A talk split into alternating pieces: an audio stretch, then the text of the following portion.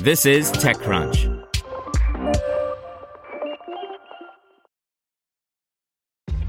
This episode is brought to you by ShipStation.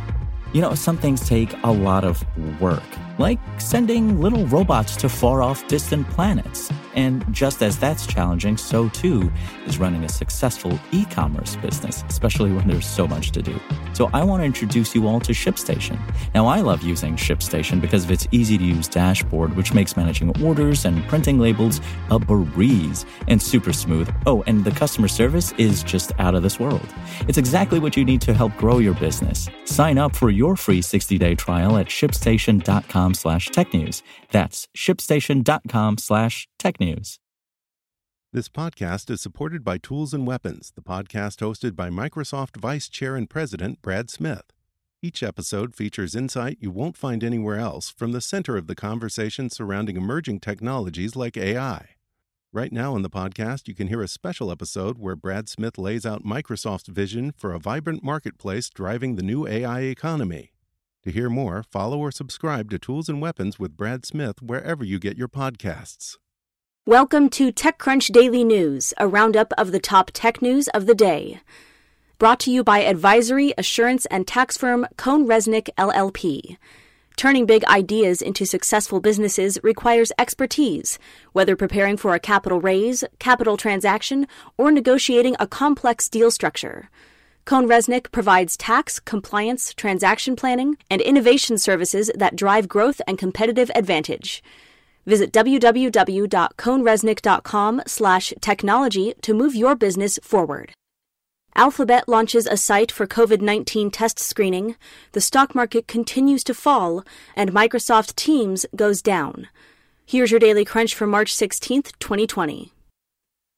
First up, Alphabet owned health technology company Verily has launched the COVID 19 screening site that was first described by President Trump as a broadly focused coronavirus web based screening and testing utility developed by Google after a flurry of blog posts by Google and Verily over the weekend, as well as Trump's subsequent claim that Google CEO Sundar Pichai called him to apologize, it became clear that the screening and testing site was a Verily project, limited in scope to California residents, with a specific focus on a couple of counties for now.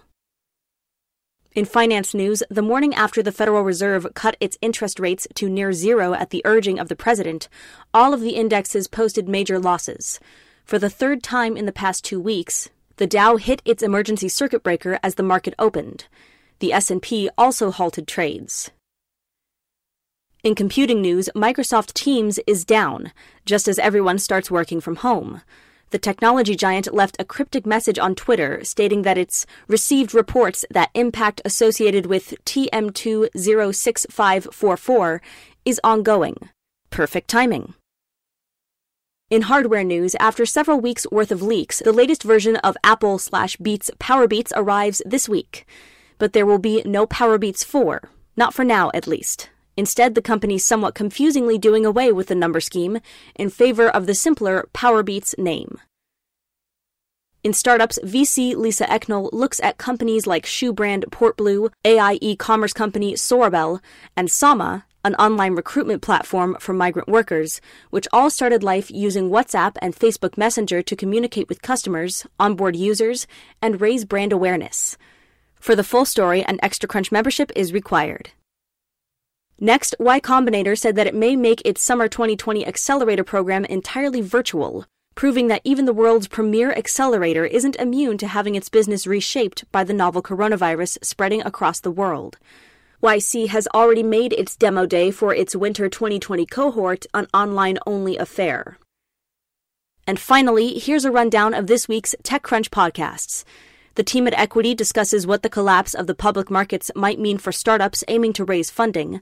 Meanwhile, on original content, we review the new FX slash Hulu series Devs, a creepy techno thriller that also provides some relief from the craziness of the real world. That's all for today. Check back weekday afternoons for more from TechCrunch or go to TechCrunch.com. Want to learn how you can make smarter decisions with your money? Well, I've got the podcast for you. I'm Sean Pyles, and I host NerdWallet's Smart Money Podcast. Our show features our team of nerds, personal finance experts in credit cards, banking, investing, and more and they'll help you make the most of your money while cutting through the clutter and misinformation in today's world of personal finance. You'll get clarity on strategies to help you build your wealth, invest wisely, shop for financial products, and plan for major life events. Listen to NerdWallet's Smart Money Podcast wherever you get your podcasts.